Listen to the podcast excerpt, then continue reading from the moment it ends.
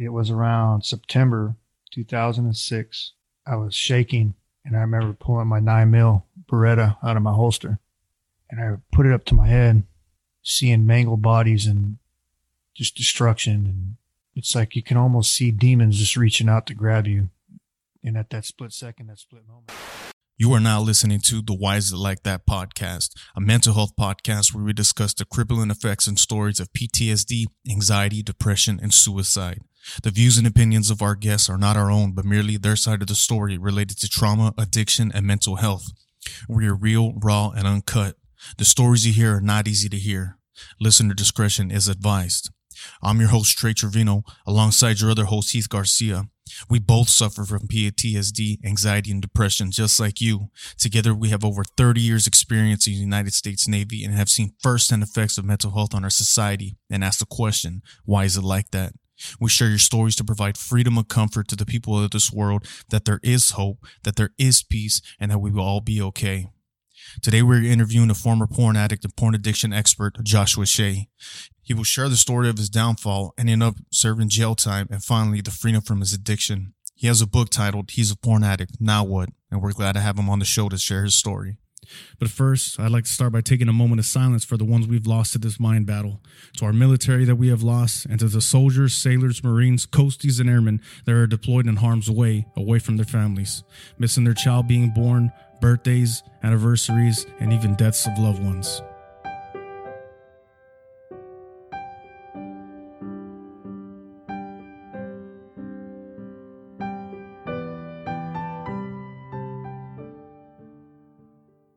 Not what y'all been waiting for. The Why Is It Like That podcast. Let's get it.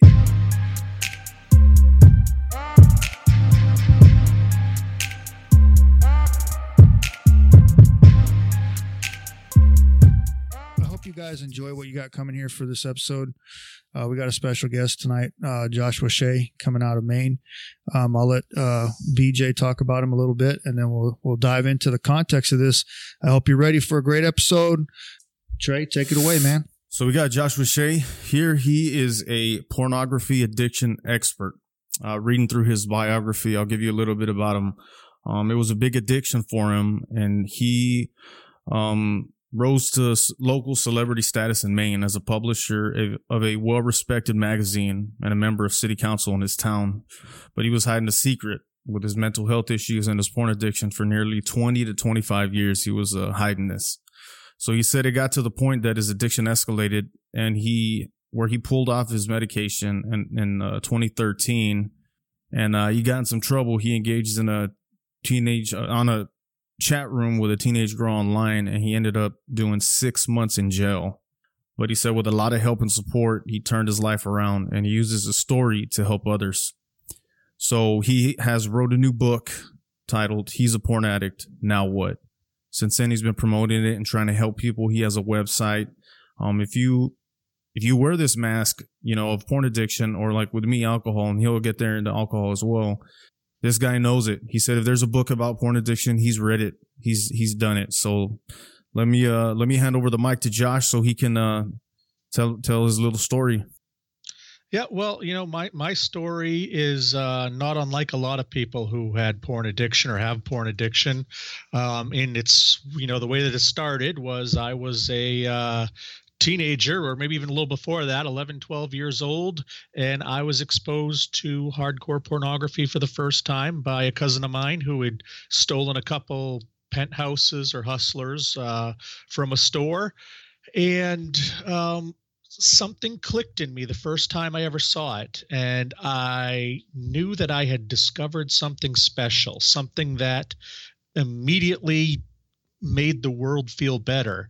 And the closest thing I can explain to it, and this is how I knew it was an addiction right away, is it made me feel like I did the first time I ever got drunk when I was like 14 years old. Oh yeah. Uh, I I knew from the first time I tried alcohol and the first time that I saw hardcore pornography that I was addicted. So like most addicts, you know, who know that especially with a uh, uh, you know an addiction that you know is something that's looked down upon you try to hide it so i was very functional with my life. I was a you know average teenager who just happened to watch one or two pornographic movies he rented every night because you know it was a trip to the corner video store back then to get pornography. Um, and then as the internet came in my early 20s well i you know started to have regular girlfriends moved out started to build my career.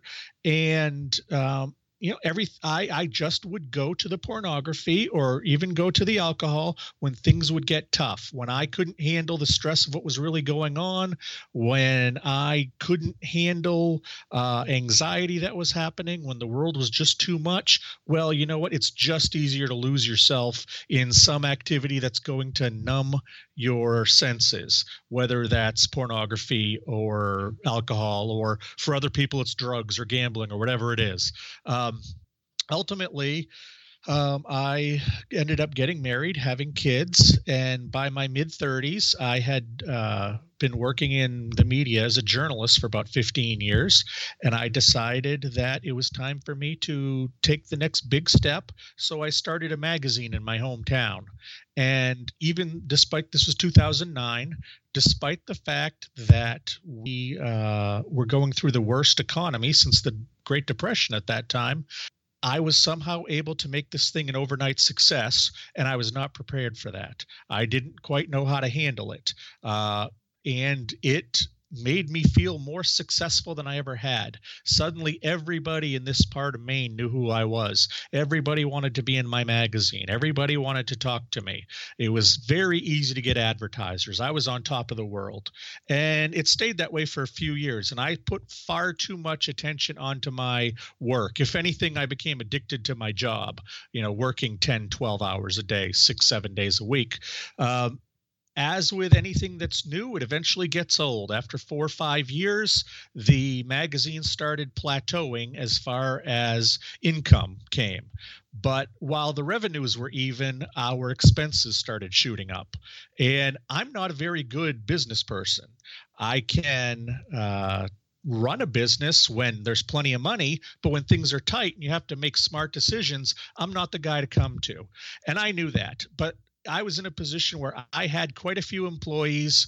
I had um, a lot of different vendors, a lot of different freelancers. I had all of these people counting on me, and I could see down the road and recognize, oh my God, I think that we're going to be in trouble here. And so I kind of didn't know what to do. This is when I made a, a huge mistake, and it it mirrors exactly what you were talking at the top of the show. I pulled myself off of my bipolar medication.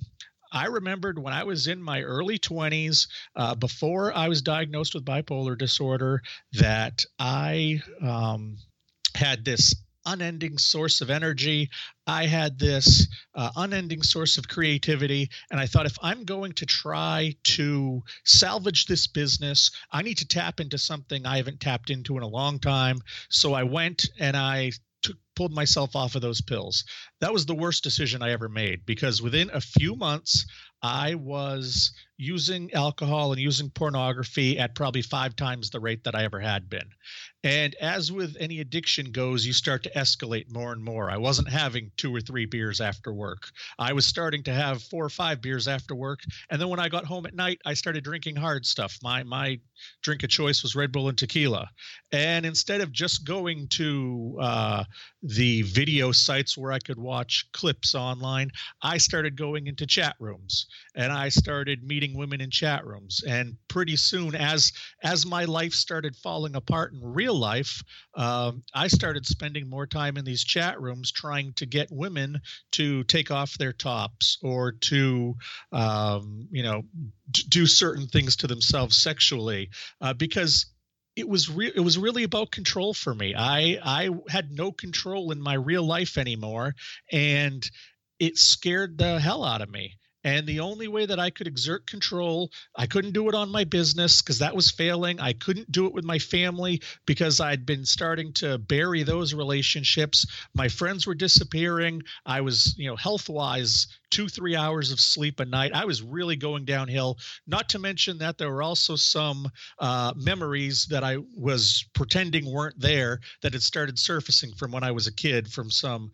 uh, abuse that took place then. So this storm of things where it's happening in my life, and one of the only places that I could get uh, I, I could get peace was um, online when I could control these women or uh, convince them to do things they otherwise said they wouldn't do. Um, and this was my life for you know four, five, six months in in 2013, and then uh, on March 20th, 2014, there was a knock at the door and it was the Maine State Police. And they let me know that one of those women who I had spoken with uh, a couple months earlier online happened to actually be a teenager. And uh, while I didn't know that, that's no excuse. I am well aware that there are 15 year old girls who look like 25 year old women, and there are 25 year old women who look like 15 year old girls. And you just can't go into that and do that kind of stuff willy nilly. Um, but I was so ill at the time, I didn't care. Um, one thing that I do want to underscore here before we go further is that I don't blame the addiction. I don't blame alcohol. I don't blame the girl. I blame only myself because the fact is, while I was under the influence, while I was very ill, I was the one who made the decision to stop taking the bipolar medication. I knew that I had a mental illness and I thought that I could uh, be super awesome and just work my way around it. Uh, as most people with mental health issues have this little feeling of always wanting to take themselves off their pills, and I went ahead full bore, unfortunately, and did it. Um, so I don't want to minimize what I did. I don't blame anything else. I put it on my shoulders. Uh, I don't want to minimize it. It was a heinous, horrible thing, and I rightfully served six months in jail for it. But the thing was, when I was arrested, I had never heard of porn addiction. I don't think I ever knew it existed. Um, when I went to my lawyer's office the day after I was arrested, um, I went with my wife and my father, and the lawyer said, "Well, first thing that I you know I usually ask in these kinds of situations, do you have any drug or alcohol or other addiction issues?" And I said, "No, I don't have I don't have any issues." And my wife and my father both said, "No, he's an alcoholic." And I was surprised they both said it. And he said, okay, well, let's get you some help. And he could tell that I had the point of view of, okay, well, I'll go off to rehab for 28 days and I'll fake it till I make it. And I'll, I'll get that little certificate that says that I graduated from rehab and I'll show the judge and it'll be all good. And he immediately looked at me and he said, listen, um, one day all of this legal stuff will be over. We don't know if you're going to get any time in jail or if you're going to get a lot of time in jail. We don't know what's going to happen with probation or anything like that. But here's the thing one day all of this will be over legally, but you'll still be you. So go off to rehab and get some real help. And I went still thinking that I didn't have any problems. But about seven days into it, everything clicked. And all of a sudden, I realized I'm the guy they're talking about. I absolutely do have an alcohol problem. And instead of being there for 28 days, I was there for 70 days. Uh, and at the end of that time, one of the counselors there had me see a friend of theirs who was a uh, CSAT, that stands for Certified Sex Addiction Therapist. And we began to talk about some of those uh, early memories of abuse and about my use of porn and about some of my attitudes towards women. And I kind of did the same thing as well, where I never, you know, physically cheated on my wife, but I had those friends off to the side who were females who, you know, I could run to when I needed that pat on the back or to be lifted up a little if my wife wasn't filling that role. And we talked about that as well. Um, and I came out of that recognizing that I need some extra help here. So I came back to Maine, got got deep into therapy, um, started reading everything I could about addiction and porn addiction specifically, and realized that I needed some specific help. So I then went for another seven weeks off to rehab in Texas to specifically deal with sex and porn addiction. That was a uh, awesome, awesome, transformative experience. And when I got out of there, uh, you know, I had another four or five months. Finally, faced the music with sentencing. They gave me six months, um, and I went off to jail and I was uh, because you know they didn't deem me a violent offender and they didn't deem me someone who was probably at much of a risk for reoffending. They put me into uh, minimum security. So I was around mostly guys who just had drug or alcohol issues. There were a few of them who had uh, some domestic violence issues. And in talking to them, uh, almost all of them had issues with sexuality or pornography. And they were almost more embarrassed to talk about those than they were about the heroin that they used or the fact that they slapped their girlfriend around. They were really they they were scared to talk about their porn or their sex issues and it just blew my mind because it made me realize when i had been when i was arrested 2 years earlier i couldn't find much as far as resources go other than academic books so as i was sitting in jail i decided i was going to write a book for any person who uh, considered themselves to potentially have a porn addiction and maybe see themselves in my story. Not necessarily getting in trouble with the law, but I think that we as a society believe that porn addicts are these 19 year old guys who live in their mom's basement and have never kissed a girl in real life. And that's that may be who some porn addicts are but i have met doctors and lawyers and mothers and daughters rich people poor people. You name the ethnicity i've probably met them. There is no stereotypical porn addict. You know i was a professional who was loved in my community. When i got arrested there were two tv cameras at my house when my wife drove me home from jail. Uh, you know, it was a big deal because of who I was around here. And I recognized that maybe since you know all of my dirty laundry's out there all you have to do is uh, google my name and you'll find everything out about me um, because it was played up that big in the media. And i decided that if that was going to be the case i would write this book and when i got out of jail i would try to be a source of information uh, source of strength and you know just somebody who was there for people who might be going through this. And what i found was while i have been there for many men and some women who struggle with this addiction, I have been approached by so many wives and girlfriends and partners of porn addicts who just don't know how to handle it because, you know, it's one thing uh, when you might have a, a, boyfriend or a husband who is obviously a, an alcoholic. My wife knew I was an alcoholic. She had no idea about the porn addiction until much later. You know, when you discover that your husband of 12 years is a porn addict, well, that sends so many questions through your mind. What do you do? And I kept getting these questions again and again and again.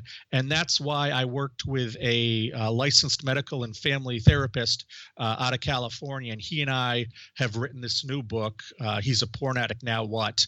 And uh, it'll be available. It's on pre order right now, and it'll be available towards the end of this year. Yeah, that'd be awesome to try to. I, and that's I it actually, in a nutshell.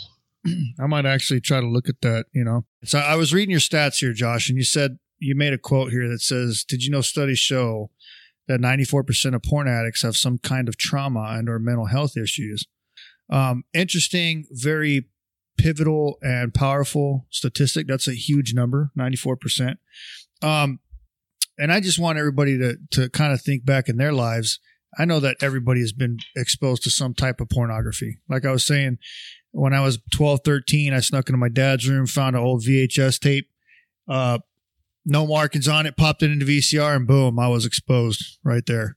And I'll admit, as a young, uh, you know, as a young pubescent male, uh, going through puberty, man, those videos were like mesmerizing. You know what I mean? And I too, before that, was a victim of sexual trauma. I was, I was pretty much molested a few times and raped by my stepbrother. And, uh, that was very hard to, to, to get out. But I, I remember that based on that, based on the experience with the pornography from my father, his, his tapes, it, it's almost like my whole interpretation or what sex was supposed to be was distorted. And that even complicated things even worse. What do you think, Josh? Is is that a true kind of well well um for most people, when it does come to pornography or or sex addiction, um, it it usually is sexual trauma. In in my case, it was it was sexual trauma, but there was a lot of mental trauma too. Um, I was babysat while my parents were at work when I was a small kid by a woman who I can look back now and recognize had a lot of mental health issues herself. Very OCD, very uh, just very ill. Uh, I don't know why my parents didn't see it, and we've had some conversations about it but there was a lot of sexual inappropriateness at that house with that family there was also a lot of you know mental cruelty where you know she would put me outside at 10:30 in the morning and I wasn't allowed to come back in until my parents picked me up at five o'clock wow. and any anytime I'd mention anything to my parents uh, you know I, I would actually have to go in the woods and go to the bathroom because I would get yelled at if they I wanted to go in the house to go to the bathroom. Um, I remember seeing some horrible things done to some of the kids there. Um, you know, as far as uh, just humiliating them. Uh, when it came to manners or doing uh, little things wrong, uh, you know, a lot of it was around potty training. A lot of it was about you know uh, differences between boys and girls, that kind of stuff. Uh, so th- that that absolutely does play into it. Um, I think uh, you know I think that that situation. Uh, I had to learn how to deal with it day in and day out. That's when I created my coping mechanisms. I have a uh, sometimes it's magnificent, sometimes it's horrible, but I have an amazing ability to de- just detach. And I learned it when I was there um, because of all the horrors going on around me, I can just kind of not see anything happening in front of me. I can not let it affect me. Uh, as I was going through uh, therapy and as I was going through rehab, one of the things they kept noticing again and again, they said, You have a severe lack of empathy. And it's like I have a severe lack of empathy because that's one of my survival skills. I can't care too much. If I care too much, I don't stop caring. You know, I, I always tried to not watch sad movies because if I start crying at a sad movie, I don't turn it off for the rest of the day. So it's just easier to put up that wall of no empathy. Um, and that's how I got through my life. You know, I learned when I was in that house, sometimes if I did something wrong, she would put me in a back room that was completely, completely uh, pitch black for five minutes. Sometimes it was three hours. I didn't know what it was going to be. And I just learned to survive. And I learned to survive to the next day and not just survive to the next day, do what you have to do to get there. If that means you have to lie, if that means you have to, uh, you know, bend the truth or tell somebody something that they need to hear, um, go ahead and do that you know? And as i got older it kind of morphed into this um, never ask permission just do whatever you want and then apologize afterwards. And because i had built an ability to be a charming guy um, you know i could i could get away with that most of the time. But the fact was when everything and some of these uh, memories started surfacing. When everything started going bad for me therapists have said that that happens a lot of the time. When you reach a rock bottom low you sometimes go back to that place where you had the most trauma in your life. And that was that time and that's why those memories started coming back. Um, and it was just it was really uh, almost too much to handle. Um, I think that was a big part of why I ended up going off the deep end at the end. And, you know, just ultimately thank God that the police showed up when they did because uh, had had they not showed up, I only give even odds that I'd be here talking to you now. Yes, the yes the pornography is the thing they got me on, but with the amount that I was drunk driving, with how poorly I was taking care of myself, with the fact that my businesses were going to hell, um, you know, I can't tell you that I wouldn't have been myself in a very bad place six or seven months later and done something stupid. So, Josh, I would I just want to know: Do you remember the name of the rehab program that you attended in Texas for that? Because I mean, yes. I I would love yes, to know the name. It's called the Sante Center for Healing, and you can find a link to it on my website in the resources section. And your website is how do you get there? Re- recoveringpornaddict.com. Recoveringpornaddict.com. Make sure that we we'll put that in the mentions there so that way people have an avenue to to click on and, and check it out. And can you just give us a little brief of what's on your website where little helpful links or information where they can jump right to and get get into it if they needed to Absolutely. Uh, my the first book I wrote was called "The Addiction Nobody Will Talk About." That's pretty much a memoir of my last five years of addiction as I built up my my magazine and my publishing company, and then as it all crashed and the addiction took over. Um, after that, I started the website, or a few years after that, I started the website. That website is much more about recovery and, and my journey through getting better and what I have to do almost on a daily basis and how my thinking has changed and, and other informational things like, you know, how people can spot porn addiction, that kind of stuff. I also have a resources section. So if you feel like you have a problem, if you want to look up the rehabs that I went to, you want to read other articles from people, you want to uh, learn about 12 step groups you can go to, there's a lot of different links there. Uh, if you're somebody who you know a, a, message board on the internet is the place you think you should go. There are links to those places as well. So if you have any questions about pornography addiction if you need to do more research i have that resources page. And then uh, like i said there are links to my book as well. So hopefully it's kind of a one-stop shop. You can learn a little bit uh, about how i know how I've gone through it personally, but there's enough solid information there that you can also learn about the addiction as a whole and the potential problems that we face as a society if we don't take care of it sooner than later.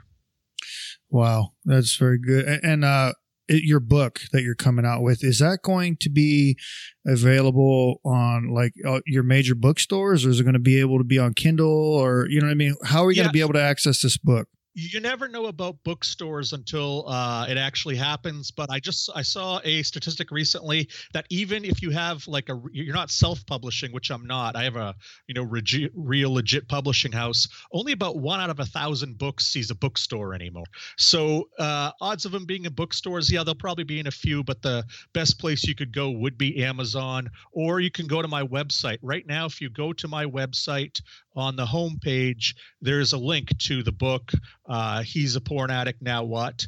And if you order it through the publisher, uh, you can get 25% off. Um, so if, if you think this is a book that you might be interested in, if there's any woman out there or girlfriends or partners or moms of sex or porn addicts, and you've got a lot of questions, you know, go ahead and order that. It'll be out later this year. And it's a nice private way to have all your questions answered, to not have to go find a, a an, an, addict and ask them, or not go sit down with a therapist and ask them. This is a way that you can get a lot of questions answered, um, and then decide what what your next steps are. Because we do also introduce, if you finally come to the conclusion, yes, he is truly a porn addict, um, he is sick, he does have the disease of addiction. Uh, what your steps can be at that point, what you can expect going through that journey. Awesome. Thank you for that info. Um, so a lot of us wear a mask, and the, the premise of our conversation today is called masks.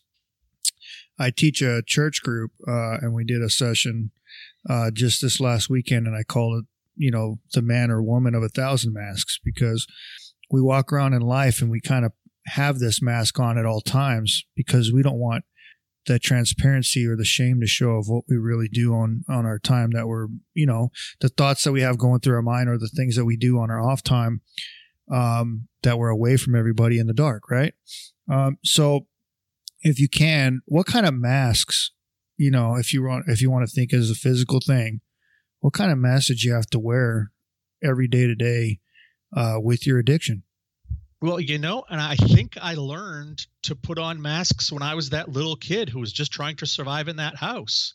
Uh, you know, I was I learned very early on size up the situation and put on the mask for whoever is the gatekeeper there, whoever is the key holder, whoever has control, be whatever that person needs you to be and cozy up to them and maybe you'll get control. Um, and that's always the way that I operated my life. And I, I look at it uh, almost like I my life was a box uh, that uh, uh, a jigsaw puzzle was in, and it was in a lot of little pieces. And those little pieces didn't connect with each other at that point because I didn't want them to. I lived my life very compartmentalized. You know, I used to flat out tell my wife, "Okay, I'm going to go and play city councilor now, or I'm going to go be the magazine man, um, or I'd be asked to give a speech somewhere, and I'm going to I'm going to go be the wonderful community guy." Um, you know and when i was home i was husband or or father and i had all of these different masks and nobody knew the real me and i felt like the only time the only time I, I ever saw the real me, I had to run from that guy. And that's where the addictions went. That's why I was drinking. That's why I was uh, looking at pornography in the middle of the night because I couldn't sit there by myself and, and just be content with who I was and just deal with who I was because I'd never had to do that. And with everything that was falling in on me, I didn't know how to handle that. So I just continued compartmentalizing as much as I could. And, you know, by that point in my life, I had a trunk full of masks and I could pull one out for whatever occasion was needed because I was a master of disguise. And how did that?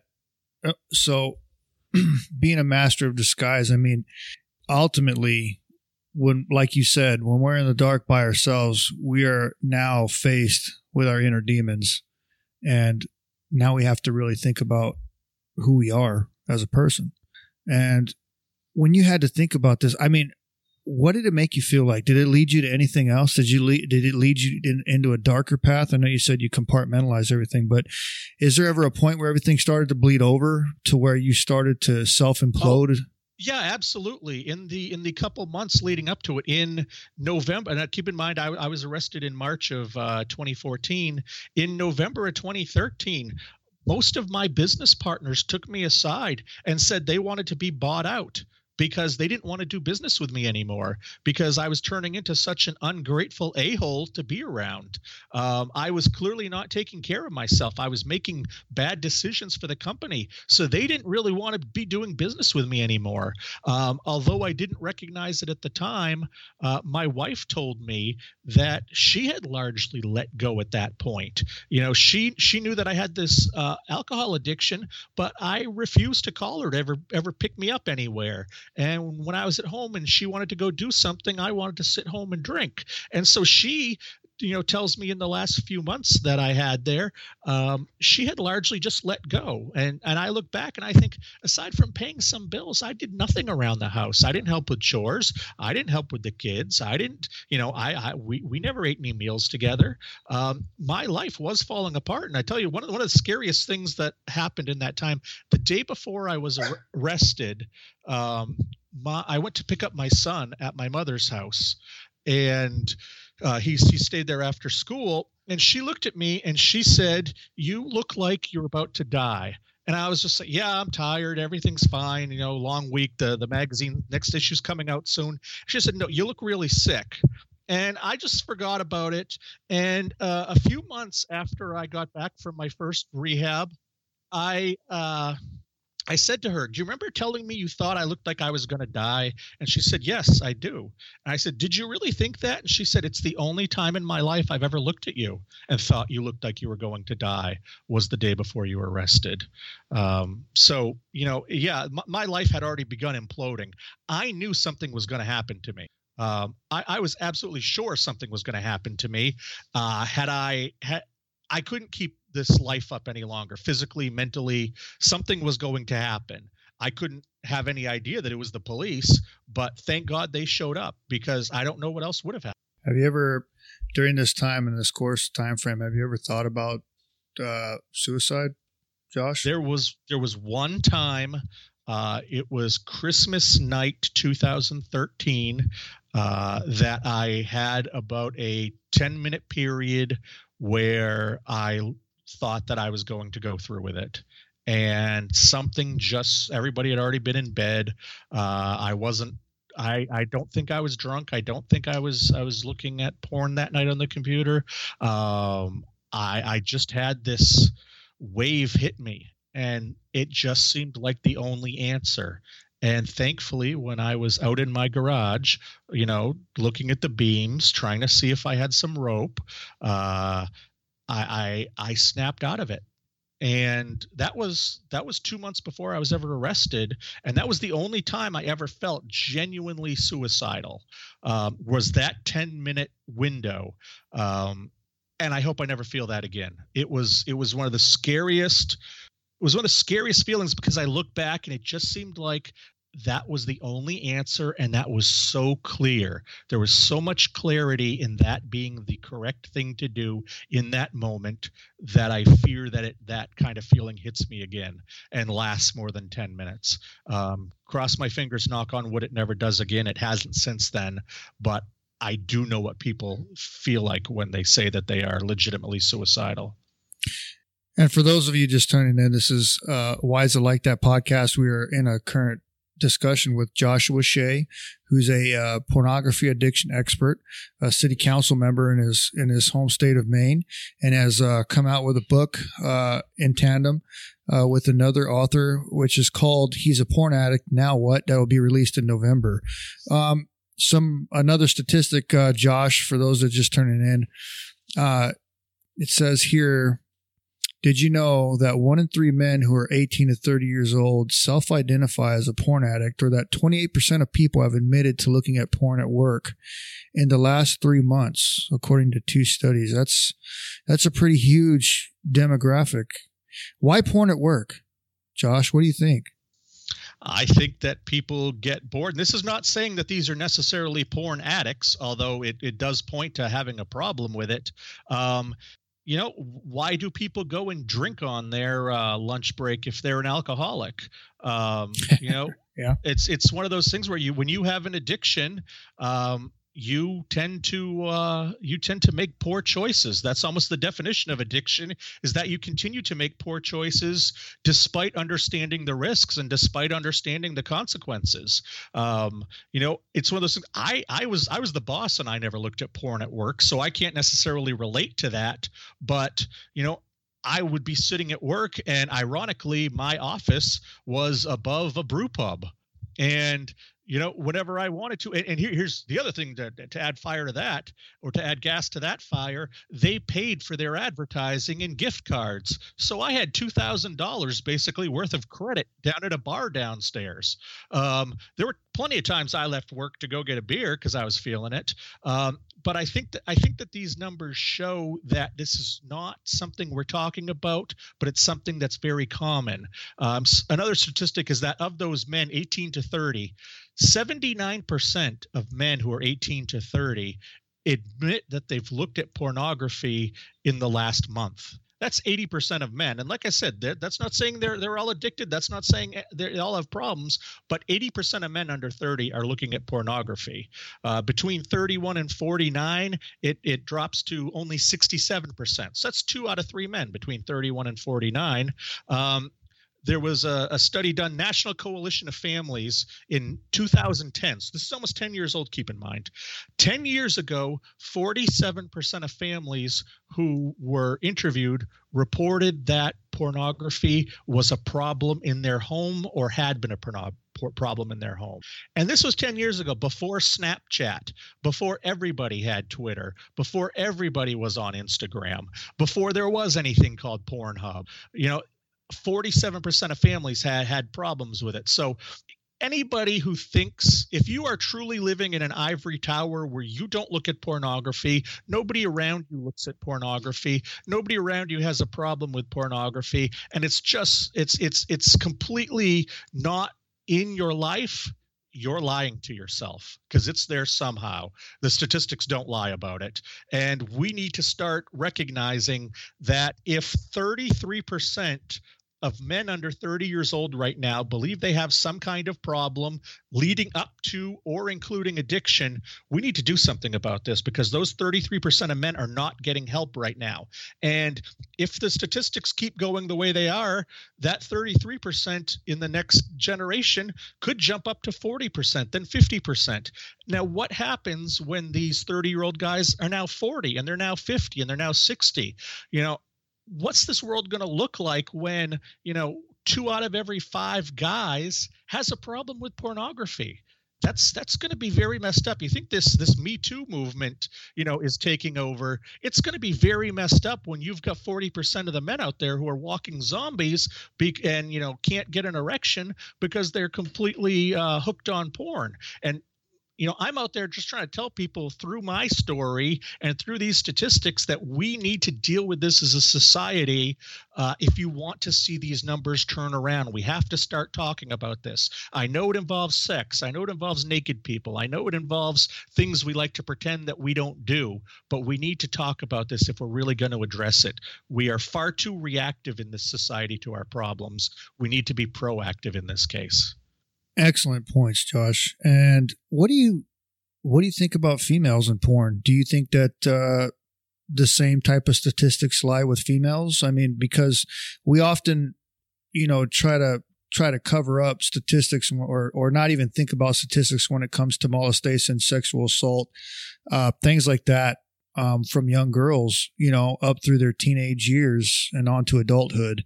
Uh, do you do you think that, or do you recognize or do we as you know uh, society recognize the same types of patterns for females? Well here's here's uh, some that's you know actually i mean i, I hate to say interesting because that almost makes it sound uh, positive but uh, with that same group of women under 30 that there, there was with men, uh, the studies show there's only 15 to 20 percent of them who have uh, problems with pornography. So it's roughly half of those, uh, half the women of that age group have problems with pornography like the men. But in the case of the men, only about 15% ever take their pornography addiction to the next level and start meeting people uh, off the computer or start having sexual liaisons. With women, 80% of women take their lia- take the porn off the computer screen or TV screen and then go actual act out in real life and, and have affairs or have sexual trysts. Uh, you'll find that the numbers of sex addicts that are females are much closer to the number of sex addicts that are men. Now, I've read a lot of theories about this, uh, from that women are just able to get sex, so why stick with pornography, to women are more romantic types and need the actual touch and feel. Um, you know, I don't know what it is, but you'll find more women are actually sex addicts than they are porn addicts. Hmm. That's another interesting uh, discussion that we just that we're having here. And, and if anybody has any questions for Josh, um, that's tuning in now, uh, please please uh, throw them up here on the chat. Um, so that way we can get them, you know, we can get those points across and, and we can try to get a good um, feel of what you guys want to know about or what want to talk about. Um, Josh, as far as recovery is concerned, I know that you were, you know, you went through the system. Um, I know that you had six months. You you say it was well deserved jail time, which I, I applaud you and amend you for that. You manned up and uh, you know took took your hit and and served your time. Um, now, how does the ramifications of this affect you? Well, as far uh, as professionally and personally. Yeah. Um, part of my sentence was that I have to uh, register with the uh, Maine sexual offender registry, and that every uh, three, four months, I have to go down to my local police station and just let them know that I'm still living in the same spot and that uh, you know nothing has really changed with me. Um, thankfully, I have uh, been a freelance writer slash ghostwriter for a lot of years uh, since I since I uh, left the magazine world. So I don't have a problem finding a job because I'm self-employed. Uh, if I want to go find a job in the white collar world, it probably will never happen. Anybody who ever does any kind of background check on me or looks me up on the internet or anything like that is going to find out immediately that I have uh, a uh, a sexual offense in my past, and generally, you know, higher paying white collar jobs don't will not hire people who have uh, issues like that, and most blue collar jobs won't either. Um, I was part of a support group for three years when I was out on probation. Um, that sexual uh, offender uh, registry people had to attend, and it was heartbreaking seeing these men who were from lower socioeconomic demographics than I was, who thankfully I had I had some money saved up and I could go to rehab. I could lean on my parents for support when I needed it, whether it be my kids or helping out pay a mortgage, uh, you know, here or there. Um, these people don't have that. These people, you know, uh, don't have the skills to go get good jobs out there. And then when you remove most of the jobs as ever being possible, um, that that makes it even harder. That almost instantly puts them on government support. Um, and now you've got rules popping up where different cities or different uh, states and cities that have these registries are creating residential restrictions where you can't live within a thousand feet of a school or 500 feet of a church or something like that. And while I know that makes politicians feel good that they're making these laws, there actually isn't any basis or any scientific basis in them um, when it comes to uh, sex offenders and reoffending and where they live. Uh, most sex offenders, like me, are completely hands off when it comes to their offenses. And of those who have actually committed a crime against a person, 90% of the time they know that person. There is nothing to trace where they live versus to living near a church or a school or a park or anything like that. It's just one of those things that the system, the political system does so everybody feels like, oh, good, the politicians care about this. They're taking care of this. Well, the fact is, what they're actually doing is they're running out a lot of the people who are looking for lower income housing. They're running those people away from lower income programs and places where they can get help for their issues. You know, I'm lucky I own a house. It's well outside of any residential zones.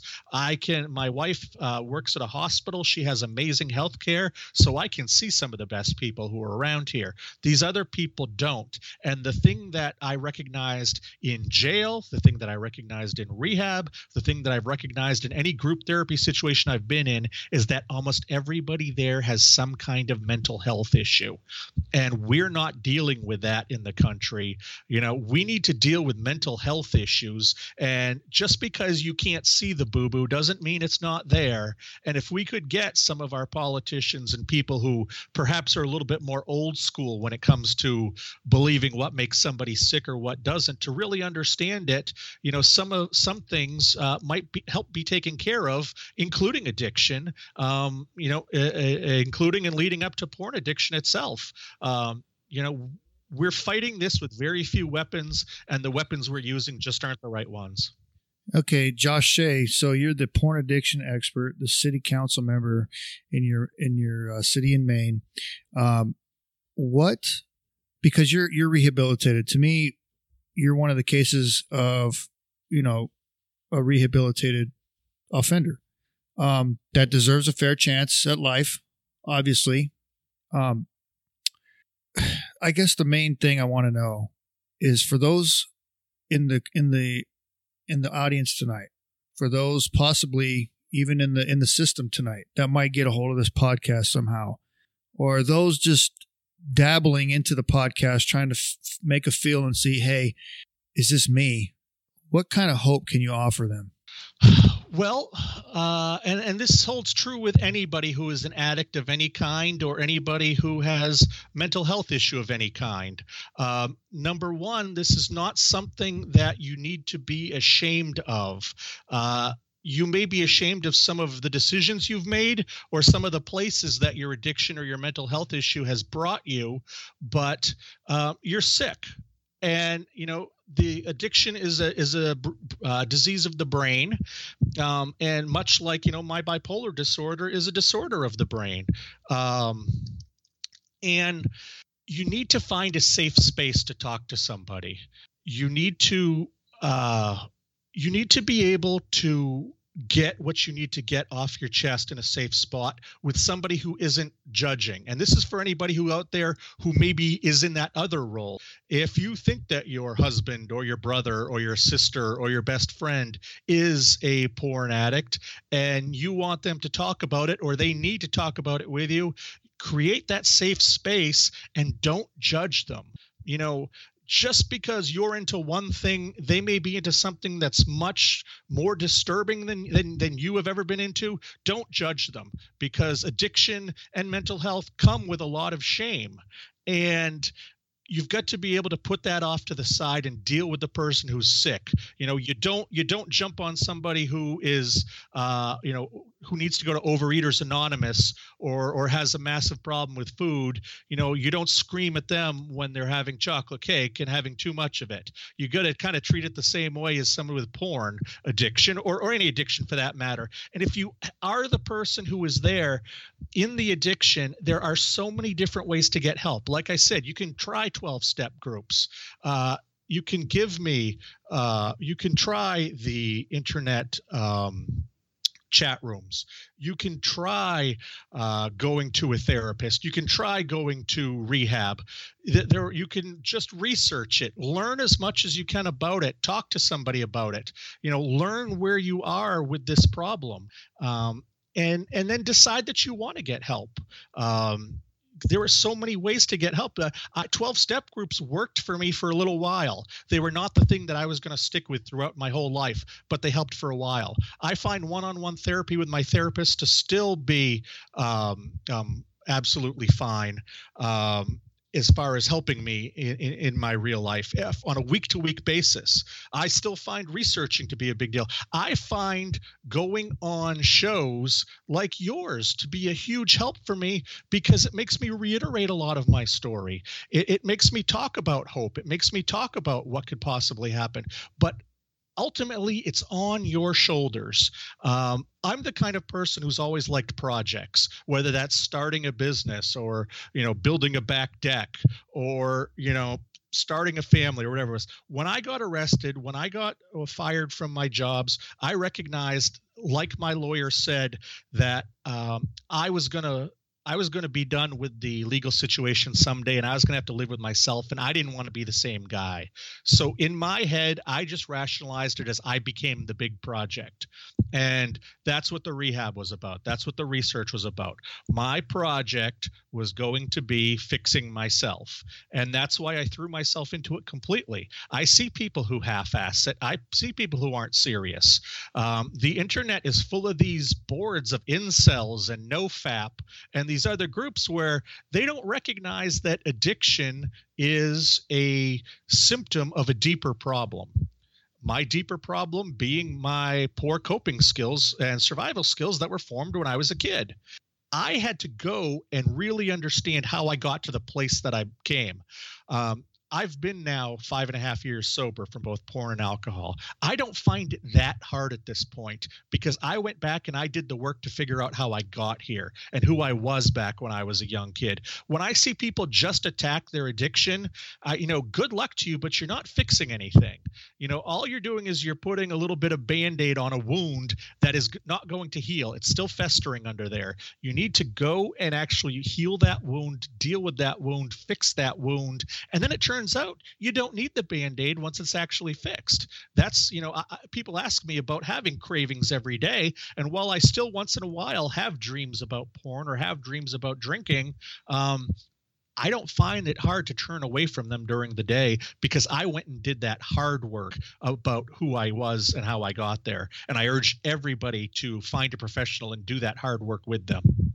We can uh we can sit here and we could talk about different aspects of trauma or addictions pretty much 24 7, 365 because everybody suffers from it. Um, masks are made during your childhood based off the trauma that you go through and on through the ages of your teenage and adult years. You're constantly remodeling and improving that mask. And as you can hear from Josh's story, he put so many coats of different paint and different aspects of that mask with his addiction and, and, and, and him covering it up and, and all the things that, that was going on. Eventually, he self imploded behind that mask and nobody could see it until it was too late. And it cost him six months of jail time and being put on a sex offender list. Um, I want everybody to know out there that it's almost better to recognize that problem like the only way you're going to recognize is if you pull that mask off and look at your real face in the mirror and say, Hey, I need to dig at that deep rooted problem, that deep rooted thing that's in my soul that I need to fix.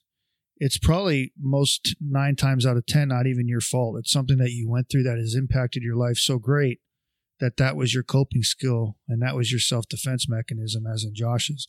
Uh, porn wasn't so much of a self defense mechanism, but how he had to live his life during his childhood and the different masks he had to put on to survive each day eventually led him to that point to where he had to wear those masks and he had to go into that addiction to help cope because he had poor coping skills.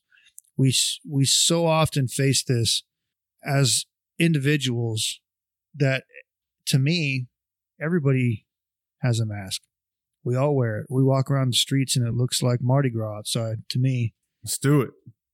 Because we got so much, we got so many things, you know, that, that we cover up.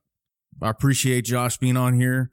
Brother, I'm gonna that that's deep what you're putting out here. And it's exactly true what you're saying about whatever the addiction is, you have to hit it deep inside. I did 12 steps. I did the 12 step program AA with alcohol and I I liked it but I felt that it was always a, a, a shame, like a guilt Yep. thing. Absolutely. All you felt was shame. I'm an alcoholic. I did this. I did this, and you never got to why you were. Um, recently, I started doing hypnotherapy, and with hypnotherapy, it got me deep, deep into my head. It's similar to EMDR, what Heath does Right. for PTSD. And I got real deep in the subconscious and find out why is it that I drink like that? Like, why is it that I love that feeling? And we went way back to the first time I drank and why I did it and why I liked it and why I went for it. And it's the same thing with chasing girls. I got the same thing. I get that little bit of spark of like, oh, this girl gave me attention. And it's them endorphins start flowing and you want more of that. And you got to get to the root of why that happens. So I commend you on sharing this deep, deep story that you shared with everybody and our listeners. And, um, and through all these technical difficulties we had today, it's probably the most I've ever had at once.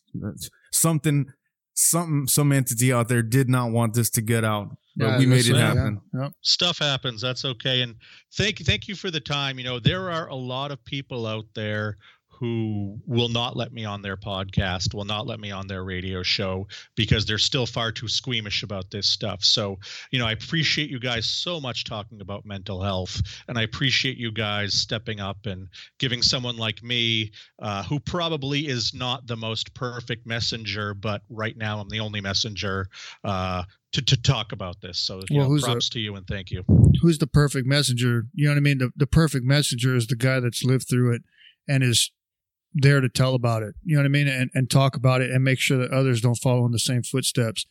And I, and I would love to reiterate the fact that for all of you out there that's possibly going through this and doing it right now, now's, hey, now's the perfect opportunity as ever to stop, to get help, look at those deep rooted issues and conquer this addiction, conquer this bad habit.